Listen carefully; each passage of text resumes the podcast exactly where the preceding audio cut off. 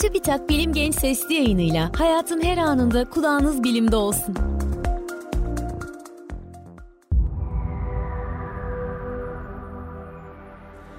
Uzaya ve bilime meraklı dostlar, merhaba. Bilim Genç Sesli yayınının bu bölümünde muhtemelen adını sıkça duyduğunuz ancak adı nedeniyle kolaylıkla yanlış anlaşılabilecek bir konudan bahsedeceğim. Kütle çekimi. Sesli yayının hemen başında en önemli bilgiyi vereyim. Kütle çekimindeki çekim sözcüğü zihnimizde canlandığı gibi bir şeyin başka bir şeyi çekmesi olayı değildir. Peki kütle çekimi derken tam olarak kastedilen şey nedir? Herhangi bir cismi yukarıya doğru fırlattığınızda bir süre sonra yere düştüğünü fark etmiş olmalısınız. Veya zıplarsanız bir süre sonra ayaklarınız yine yere ulaşacaktır. Ne kadar güçlü zıplarsanız zıplayın, önünde sonunda yine yere geri dönersiniz. Sanki siz ve çevrenizdeki her şey görünmez esnek bir halatla dünya yüzeyine bağlanmış ve dünyayı terk etmenizi engelliyormuş gibi. Peki aslında olan şey nedir? Kütle çekiminin aslında ne olduğunu zihnimizde daha iyi canlandırabilmek için günlük yaşamda deneyimlediğimiz birçok şeyden yararlanabiliriz. Örneğin yatağınıza uzandığınızda sahip olduğunuz kütle nedeniyle yatak yüzeyinin önceki şeklinin bozulduğunu ve vücut kütlenize göre yatağın bazı yerlerinde derin, bazı yerlerinde ise sığ çukurlar oluştuğunu fark etmiş olmalısınız.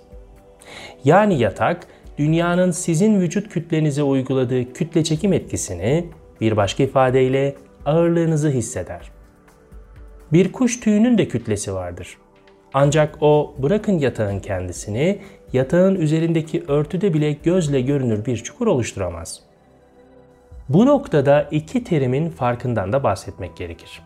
Kütle ve ağırlık. Kütle en basit tabirle bir hacim içerisinde ne kadar madde olduğunun bir ölçüsüdür. Örneğin kaç kilosun sorusuna verdiğiniz yanıt sizin kütlenizdir. Ağırlık ise aslında bir kuvvettir. Kütle çekiminin bir kütleye nasıl etki ettiğinin bir ölçüsüdür. Eğer dünyada 60 kilogramlık bir kütleye sahipseniz, ay yüzeyinde de 60 kilogramlık bir kütleye sahip olursunuz.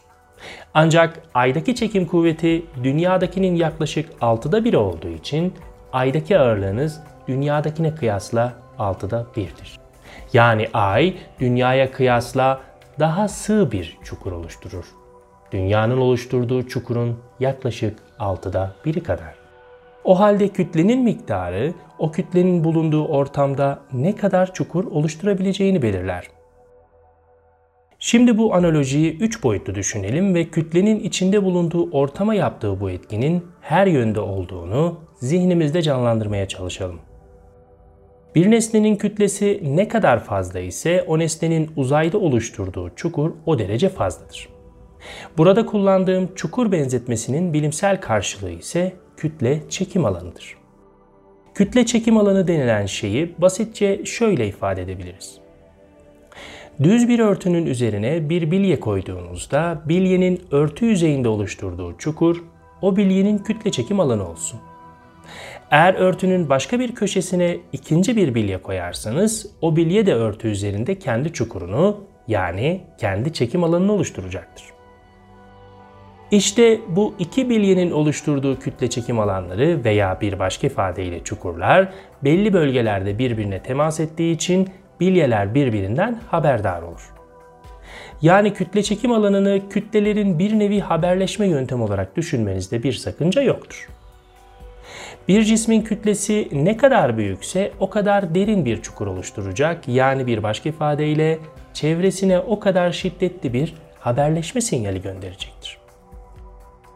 Bir trambolin üzerine çıkan 20 kilogramlık bir çocuğun ayağının altında oluşan çukurun derinliği ile 100 kilogramlık bir yetişkinin ayağının altında oluşan çukurun derinliği farklı olacaktır. Tahmin ettiğiniz gibi 100 kilogramlık kişi çok daha derin bir çukur oluşturur. Evrenin büyük ölçeklerde bakıldığında maddenin homojen yani eşit miktarda dağıldığı bir yapıya sahip olduğu söylenebilir. Ancak küçük ölçeklerde baktığımızda evren bir kağıdın yüzeyi gibi düz değildir. Kütlesi olan her şey bulunduğu uzayda bir çukur oluşturur ve bu da uzayın geometrisini belirler.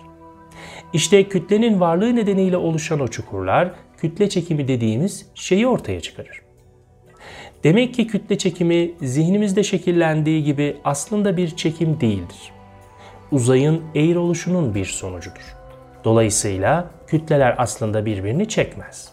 Birbirine düşer. Hangi cismin bir diğerine hangi hızla düşeceğini ise cisimlerin kütlesinin birbirine kıyasla büyüklüğü veya küçüklüğü belirler. Küçük kütleli cisimler büyük kütlelere doğru düşme eğiliminde olacaktır. Ya da daha doğru bir ifadeyle söylersek, küçük kütleli cisimler büyük kütlelere doğru daha hızlı bir şekilde düşecektir. Nitekim büyük kütleler de aslında küçük kütlelere doğru düşer. Kütle çekim kuvvetinin bu ve buna benzer detaylarından bu sesli yayın serisinin gelecek bölümlerinden birinde bahsedeceğiz. Peki kütleler hangi hızda birbirinden haberdar olur? Yani az önce verdiğim örnekteki örtü üzerine koyduğum o bilye, örtünün diğer kısmına koyduğum ikinci bir bilyenin örtüde oluşturduğu çukuru anında fark eder mi? Yoksa biraz zaman geçmesi mi gerekir? Isaac Newton kütle çekimini tanımlarken her kütlenin bir diğer kütle ile arasında bir kuvvetin olduğunu ve bu kuvvetin uzaklıkla ters orantılı şekilde değiştiğini söylemişti. Ters orantı ile kastedilen şey ise şudur. Birbirine bağlı iki parametre düşünün. Eğer bu parametreler arasında bir ters orantı varsa parametrelerden biri artarken diğeri azalır veya biri azalırken diğeri artar. Örneğin trafik kurallarına uyan kişi sayısı arttıkça trafik kazalarının sayısı azalır. Benzer bir şekilde iki nesne arasındaki mesafe arttıkça o iki nesnenin birbirine uyguladığı kütle çekim etkisi de azalır. Çünkü iki nesne birbirinden ne kadar uzakta ise oluşturdukları çukurların merkezleri de birbirinden o kadar uzakta olacaktır. Newton iki kütle arasındaki kütle çekim kuvvetinin zamandan bağımsız olduğunu zannediyordu. Yani Newton'a göre evrenin öbür ucundaki bir yıldız ile sizin aranızdaki kütle çekimi zamandan bağımsızdır. Anında oluşur.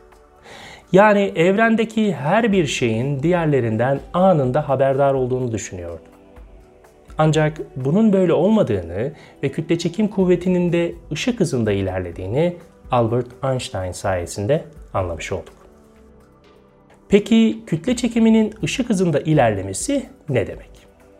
Bunu bir örnekle basitçe açıklayabiliriz. Eğer güneş bir anda kaybolursa onun kaybolduğunu yaklaşık 8 dakika sonra fark ederiz. Çünkü güneşin ışığının yaklaşık 150 milyon kilometrelik bir yolu kat edip dünyaya gelmesi için geçen süre yaklaşık 8 dakikadır. Bu durum sadece ışık için geçerli değildir. Benzer şekilde güneş anında yok olduğunda onun oluşturduğu çukur da yok olacaktır. Ancak bu anında olmaz. Yani güneşin oluşturduğu kütle çekim kuvvetinin yok oluşu anında gerçekleşmez. Dünyanın olduğu bölgede çukurun veya bir başka ifadeyle kütle çekim etkisinin yok oluşu 8 dakika sonra gerçekleşir. Dünya için güneşin kütle çekim ortadan kalktığında dünya adeta yaydan fırlamış bir ok gibi galaksi içinde düz bir doğru boyunca ilerlemeye başlar. Ta ki başka bir kütlenin veya kütlelerin oluşturduğu bir çukurun yani kütle çekim kuvvetinin etkisini hissedene kadar. Bu durumu zihninizde daha iyi canlandırmak için trambolin örneğine geri dönelim. Trambolinde zıpladığınızı hayal edin. Ayaklarınız trambolinin esnek malzemesine her temas ettiğinde o esnek malzemeyi trambolinin kenarlarına birleştiren yaylar sizin varlığınızı hisseder. Çünkü trambolini esneterek o yaylara adeta orada olduğunuzun bir sinyalini gönderirsiniz. Ancak trambolinin en çok gerilimi hisseden ve en fazla çöküntüye uğrayan bölgesi ayaklarınızın hemen altındaki kısımdır. Siz yukarıdayken trambolin normal konumuna geri döner. Ancak kenarlardaki yaylar bunu hemen fark edemez. Minik de olsa bir zaman gecikmesi olacaktır. Buna benzer olarak Güneş sisteminden Güneş'i anında alırsanız sistemdeki gezegenler, cüce gezegenler, asteroitler, kuyruklu yıldızlar ve sistemin bir parçası olan diğer her şey bunu anında hissetmez. Güneş'e en uzak olan Güneş'in kaybolduğundan en geç haberdar olur. Hatırlarsanız kütle çekim kuvvetini sizi yeryüzüne bağlayan görünmez esnek bir halata benzetmiştim.